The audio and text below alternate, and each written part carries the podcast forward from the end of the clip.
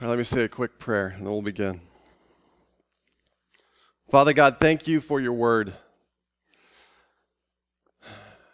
Thank you that you've written it down, that we can read it, and that we can hear it. Lord, these are your words. This, this scripture comes from you, God. Help us to hear what you want us to hear this morning. In Jesus' name we pray, amen.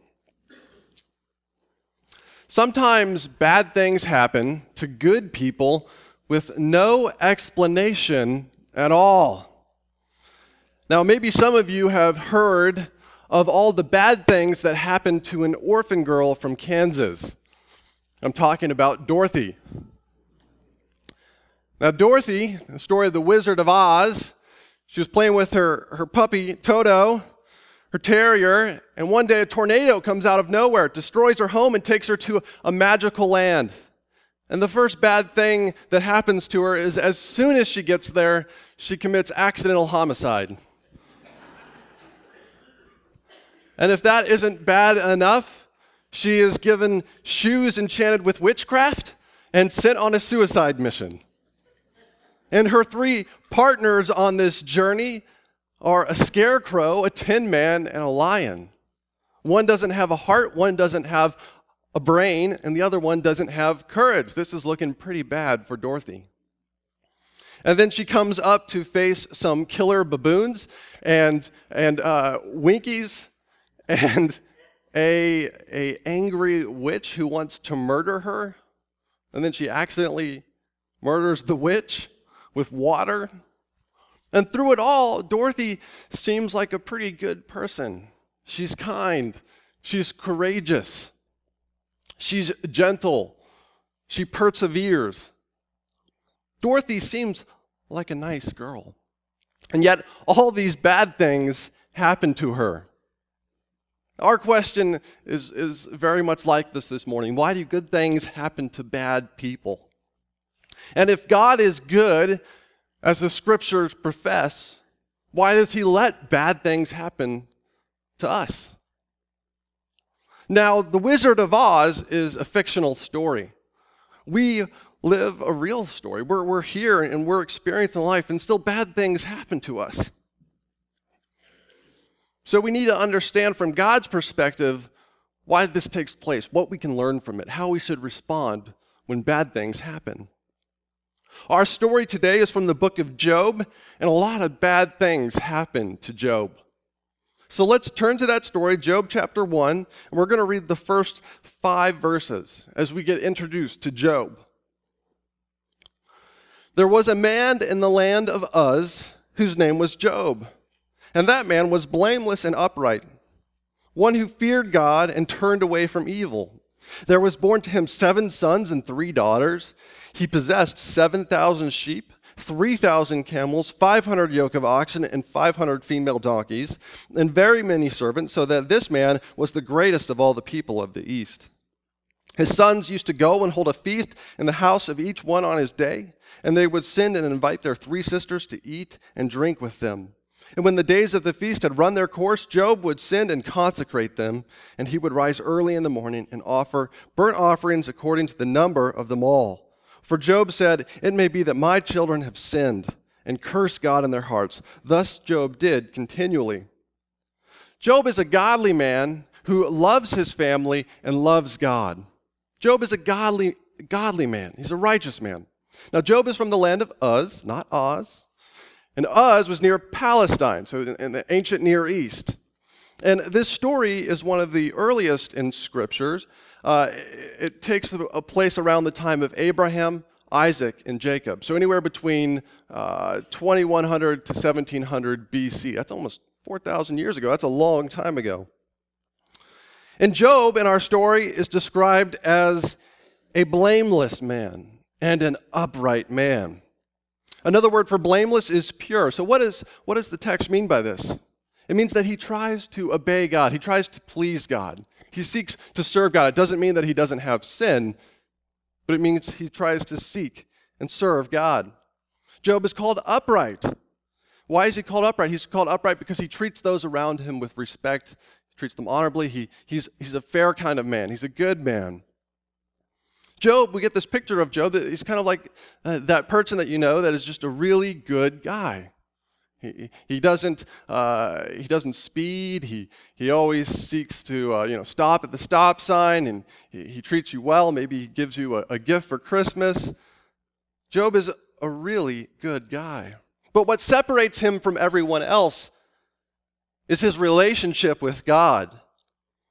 Verse 1 says that he feared God and he turned away from evil. This means he trusted God, he loved God, he put his faith in God. And, and it says he turned away from evil. Well, what does that mean? Well, we get this idea of what repentance is. Repentance is a turning away from evil. So we see that Job loves God and he, and he repents. He turns away from evil. Job is a godly man. But Job is also a godly man who loves his family and worships God. Now, verses 2 through 5 talk about uh, Job's family we see that, that Job loves his family and that he has a good sized family. He has seven sons and three daughters. Now, seven and three, seven is the number of perfection or completion, as we learned in the book of Revelation, this last study, and three is a similar number of, of wholeness, of completeness. Uh, and, and so, what's this, what this is saying is that Job had the ideal sized family. And maybe you're thinking, I don't know, seven sons and three girls, that doesn't sound very ideal to me. I pers- personally am, am very happy that I did not have six older brothers. I only had three. But the point is, Job had a great family. He had a wonderful family, and he also had great wealth. It says that he had 7,000 sheep, 3,000 camels, 500 yoke of oxen, and 500 female donkeys. Now, back then, your, your wealth was measured in your possessions, uh, so your livestock, those things that you had, your servants. And we see here that Job was a very wealthy man. Now, he wasn't as wealthy as some of the, the kings, like David or Solomon, who would sacrifice 100,000 uh, sheep for uh, an offering to worship God. But he's what we might consider a multimillionaire today. So he's very wealthy, and he has a wonderful family. And notice something about his family that his children enjoy each other. So not only does he have a lot of kids, but they like each other. That in itself is a miracle, right? They're eating together, they're feasting together, they're enjoying each other. And Job loves them, and they love Job. It says that Job would consecrate them. We get this image, the text doesn't say exactly, but of him just laying his hands on them and, and, and, and pouring into them and consecrating them. And he would sacrifice livestock on their behalf for each one of them. So Job had, you know, thousands of livestock, but you know, he has 10 children, and if he, he sacrificed a livestock for each one of those children, uh, it's 10 livestock, and it says that they were partying a lot. Uh, you know, once a month, that's 120 livestock a year. I mean, this is costing Job something.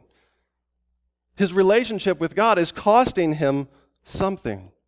But we don't see Job complaining. Job does this faithfully, he does this willingly. He worships God because he loves God, and he also loves his family. Now, I really wanted to compare one or two of you in this church to Job uh, but I put a lot of thought in it, and I realized that none of you have 3,000 camel. But uh, I was thinking through this, and I, and I know that uh, Andrew and Amanda and Gannis, they want to get an alpaca, so that's pretty close. I, I thought Matt Gallister had a Harley Davidson hog, but I asked Roxanne, and he has a Honda. Maybe some of you feel like you have a herd of children. Uh, I helped Jason Chambers move yesterday, and I'm pretty sure he has the strength of a camel. the point is that Job isn't so different from those around us this morning. He was a good person. He loved God. He was, he was blameless and upright, and, and he tried to worship God and follow after him. And yet, a lot of bad things happened to him. Just because he's religious doesn't mean he gets away. So let's read why this trial happens in verses 6 through 12. Now there was a day when the sons of God came to present themselves before the Lord, and Satan also came among them. The Lord said to Satan, From where have you come? Satan answered the Lord and said, From going to and fro on the earth and walking up and down it. And the Lord said to Satan, Have you considered my servant Job, that there is none like him on the earth, a blameless and upright man, who fears God and turns away from evil? Then Satan answered the Lord and said, Does Job fear God for no reason? Have you not put a hedge around him and his house and all that he has on every side? You have blessed the work of his hands, and his possessions have increased in the land. But stretch out your hand and touch all that he has, and he will curse you to your face. And the Lord said to Satan, Behold, all that he has is in your hand. Only against him do not stretch out your hand. So Satan went out from the presence of the Lord. Satan wants to turn Job's blessings into curses. The villain of our story is Satan himself. One day, Satan comes into the presence of God, and, and, and Satan is a fallen angel. He was created holy and pure by God. His name was Lucifer, and he fell from heaven. He rebelled against God, and now he is God's adversary. In fact, that's what the name Satan means it means adversary, opponent, or enemy.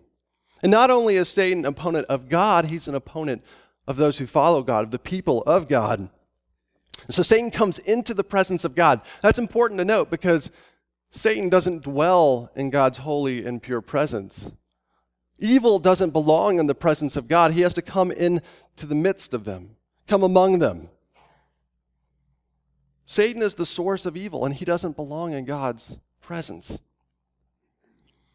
And God asks him, What have you been doing? He asks him because uh, how we spend our time reflects who we are. Says, What have you been doing, Satan? Satan says, I've been prowling around. I've been, I've been walking to and fro, up and down. He's kind of abstract. He doesn't really answer the question. And God exposes his heart. Because Satan is like that, that lion that is, is prowling the earth seeking someone to devour. We think of 1 Peter 5 8. Your adversary, the devil, prowls around like a roaring lion seeking someone to devour. And God says to, to Satan, Have you considered my servant Job? I don't know about you, but I personally would not want God to bring me up to Satan. But he does this. Have you considered my servant Job? He's a really he's a wonderful man.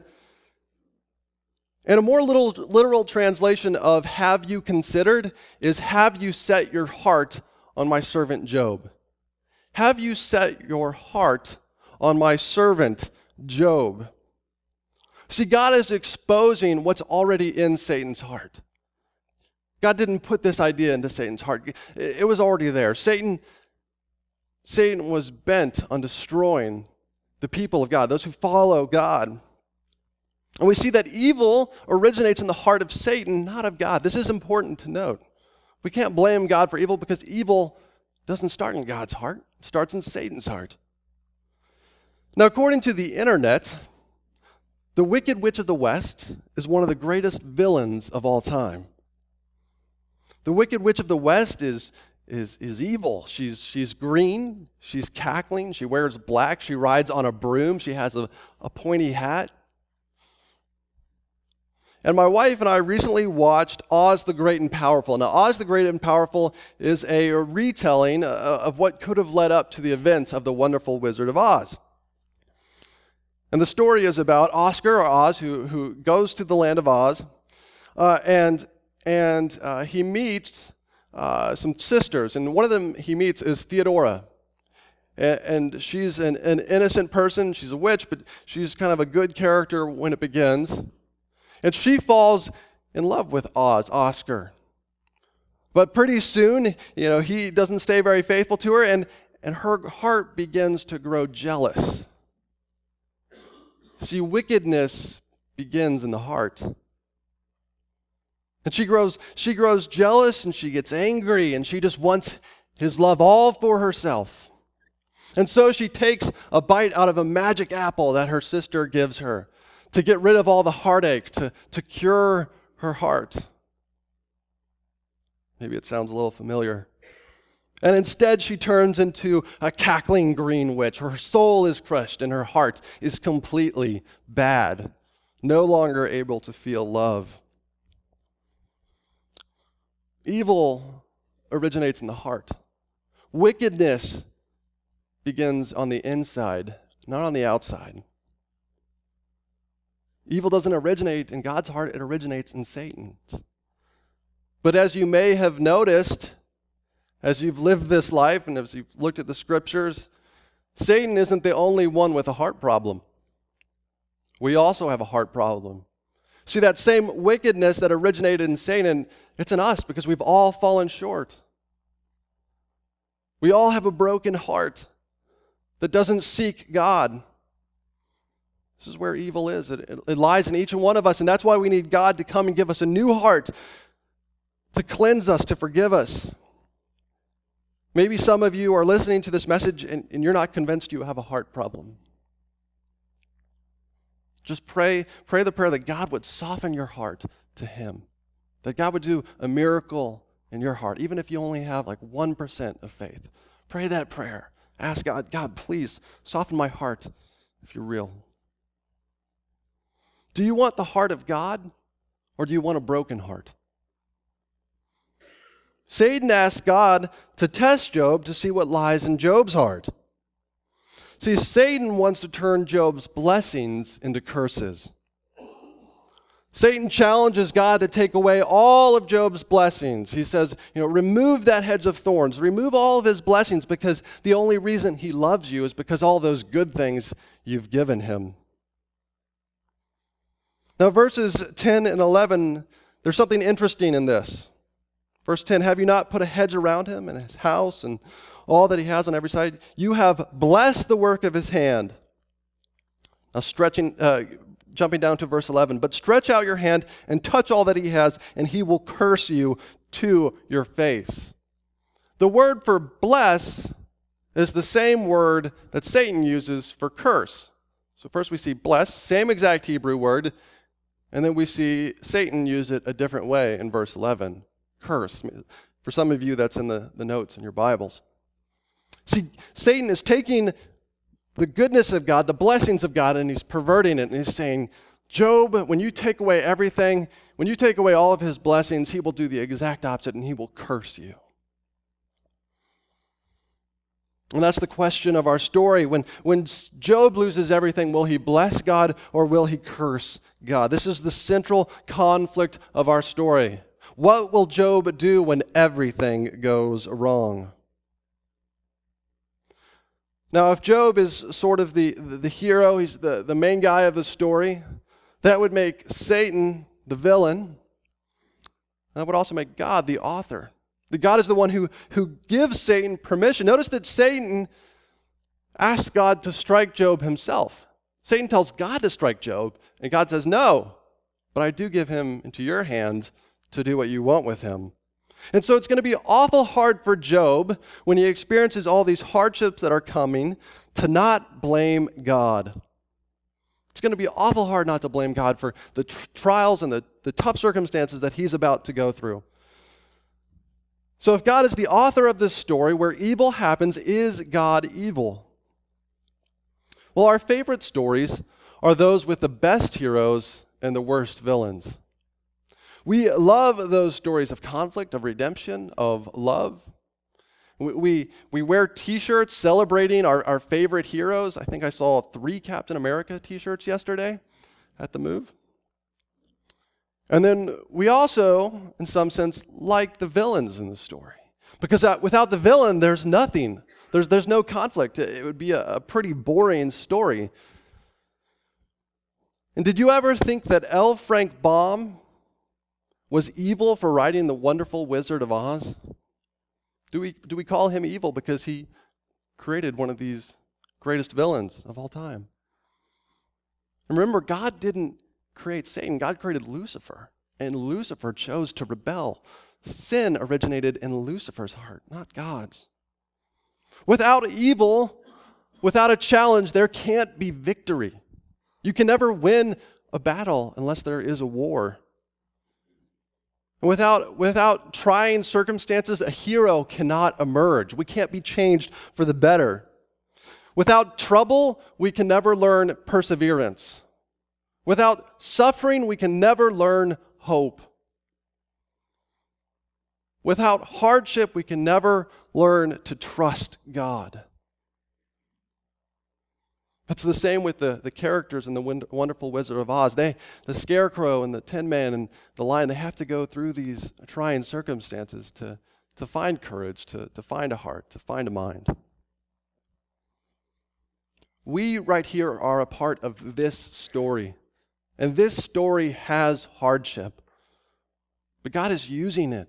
He's using it to shape us into who He wants us to become. So the question is when everything goes wrong, will we bless God or will we curse God? Job loses his wealth and his family in verses 13 through 19. Now, there was a day when his sons and daughters were eating and drinking wine in their oldest brother's house. And there came a messenger, messenger to Job and said, The oxen were plowing, and the donkeys feeding beside them, and the Sabeans fell upon them and took them, and struck down the servants with the edge of the sword. And I alone have escaped to tell you. While he was yet speaking, there came another and said, The fire of God fell from heaven and burned up the sheep and the servants and consumed them, and I alone have escaped to tell you. While he was yet speaking, there came another and said, The Chaldeans formed three groups and made a raid on the camels and took them and struck down the servants with the edge of the sword. And I alone have escaped to tell you. While he was yet speaking, there came another and said, Your sons and daughters were eating and drinking wine in their oldest brother's house. And behold, a great wind came across the wilderness and struck the four corners of the house, and it fell upon the young people, and they are dead and I alone have escaped to tell you. Job loses everything, and it seems like it's God's fault. Job loses everything. He loses his wealth, he loses his possessions, he loses his people. The Sabeans came, they, they, they killed his servants, they took his cattle, his donkey. Fire came from heaven, consuming the sheep and the servants. The Chaldeans came, they killed his servants, they took his camels. Job loses all of his wealth in one day. All of his possessions, all of his riches. He probably lost many of his friends. I imagine that he was friends with some of those servants, that he knew them, that he spoke with them, that he had a relationship. They're all gone, they're all wiped away. But what hurt even worse than losing everything was losing his children.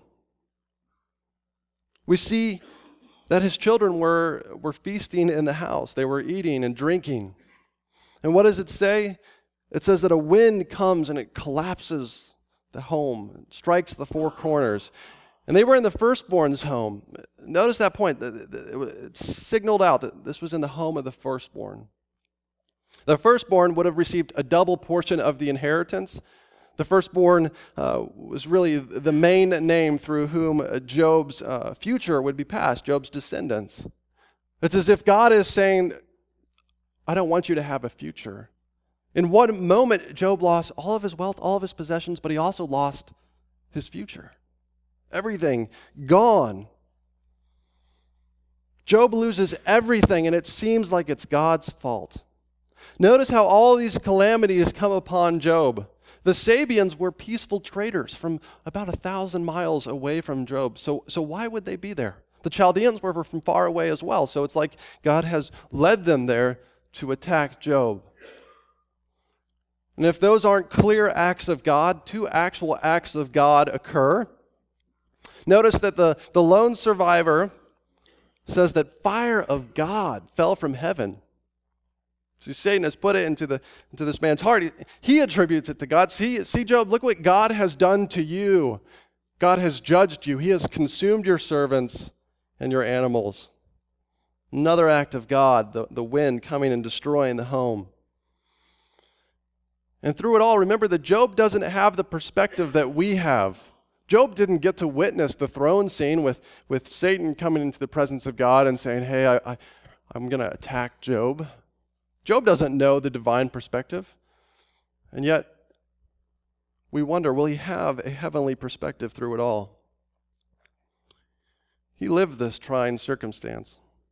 So the big question is how will Job respond to what has happened? Will Job bless God or curse God in verses 20 through 22?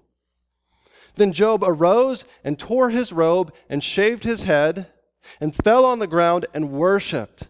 And he said, Naked I came from my mother's womb, and naked shall I return. The Lord gave, and the Lord has taken away.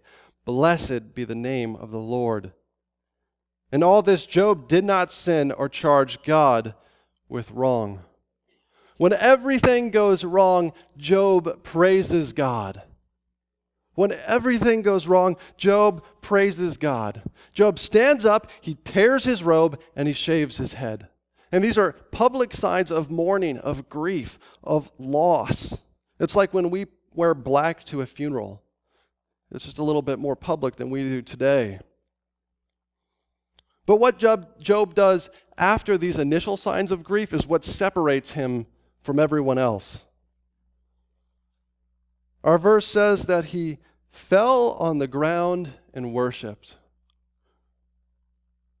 What the, the original text is saying is that he bows down. It's just one word. He bows down. Job prostrates himself before God, and Job worships God. There is no cursing of God. Job blesses God. And instead of blaming God, he declares that God has exposed him for who he is. Naked I came from my mother's womb, and naked shall I return. Job is admitting his utter dependence on God, that God has created him, so God has every right, as his creator, to take everything away. Job is saying, I am dependent upon you, God. I don't get to take anything from this life, but I trust you. He says, Blessed be the name of the Lord. When everything goes wrong, Job praises God. And I think this is what Job wants us to get from the text today. This is, this is the main point. This is what Job wants us to learn. When everything goes wrong, praise God with your everything. When everything goes wrong, praise God with your everything. If this same thing happened to you and to me, how would we respond? Would you turn to God and bless him, or would you curse him? Would you declare your utter dependence upon God and say, God, I need you. Blessed be you. I, have nothing without you, even in the worst of circumstances, even in the, those, those trials that I did not expect, that I did not want to go through. Will you bless God or will you curse him? When everything goes wrong, Praise God with your everything. When everything goes wrong, praise God with your everything. When Job responds in praise, Satan loses. When we respond in praise, Satan loses. Verse 22 says, In all this, Job did not sin or charge God with wrong. See, our God has a, a wonderful way, a powerful way of taking bad circumstances and turning them into good. That Job has gone through all these evil things, and yet something good comes out of it. We believe in a God who can actually take evil and change it into good. That's the type of God we believe in. God, our God is a redemptive God. But how do we know that God can truly change evil into good? Well, God turns evil into good through his Son, Christ Jesus. If we look at our story as a whole, we see that Job is a suffering servant.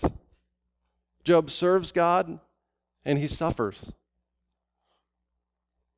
And in Isaiah, we see that, that, that term uh, used, uh, Scripture describes a suffering servant. And that, that suffering servant uh, is Christ. It's the Redeemer, it's the one who will come and save his people with all their broken hearts, with all their sinful hearts, with all their wicked hearts a servant will come and he will suffer to pay the penalty for us.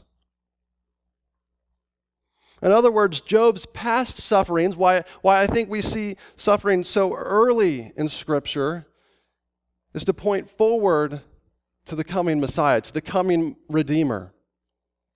Job foreshadows Christ in that way as the suffering servant. And notice God doesn't really answer the problem of evil in this passage. He doesn't lay it out for us. This is why bad things happen. So God doesn't answer the problem of evil, but He does solve it. God doesn't answer the problem of evil, but He does solve it, and He solves it through His Son, Christ Jesus. That He sent His Son to rescue us from our hurt and from our pain and from those trying circumstances. That one day, if we trust in Christ, we will enter into eternal life. John 3:16 says for God so loved the world that he sent his only begotten son that whoever believes in him shall not perish but have everlasting life.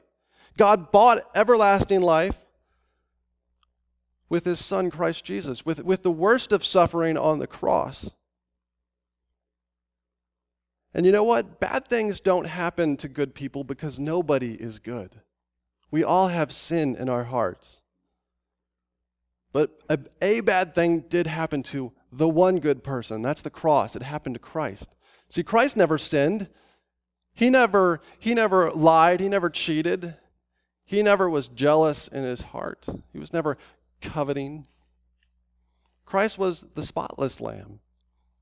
He was perfect, even though we and, and Job are not perfect.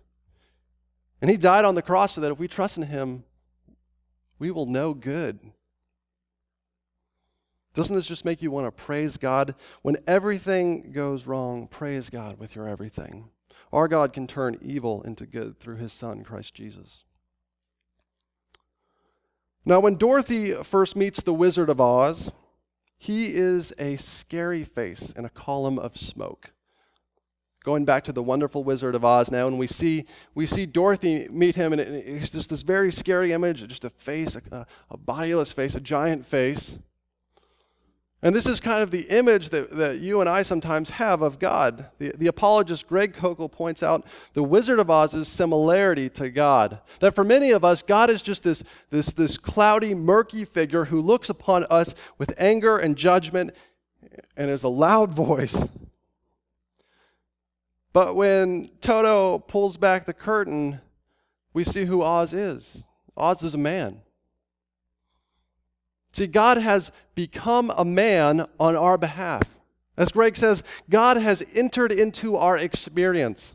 And this is extremely comforting because God hasn't said, you know what, uh, I know evil is wrong and it's going to hurt you. Just go ahead and, and go deal with it over there. God, who created us and who is the author of this story, has entered into the story with us through his son Christ Jesus. He has become incarnate, God in the flesh.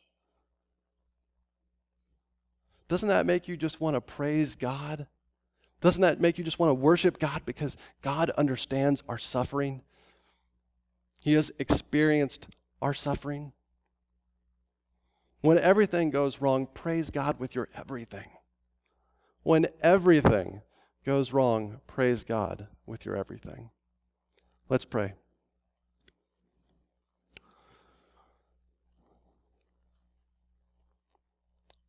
Father God, I confess that I don't know what all these people are going through. That each one of them has some sort of challenge or, or trying circumstance, whether it's family members that are going through trying times or their jobs or, or it's happening to them personally. God, we thank you that you have not abandoned us, but you have entered into this experience that you have experienced suffering. And that if we trust in you, you've experienced it on our behalf so that we can know you and love you and one day be set free from all of this pain, all this suffering, all this evil when you return. Thank you, God, for Christ Jesus. Thank you for the cross. Amen. Please rise for the benediction.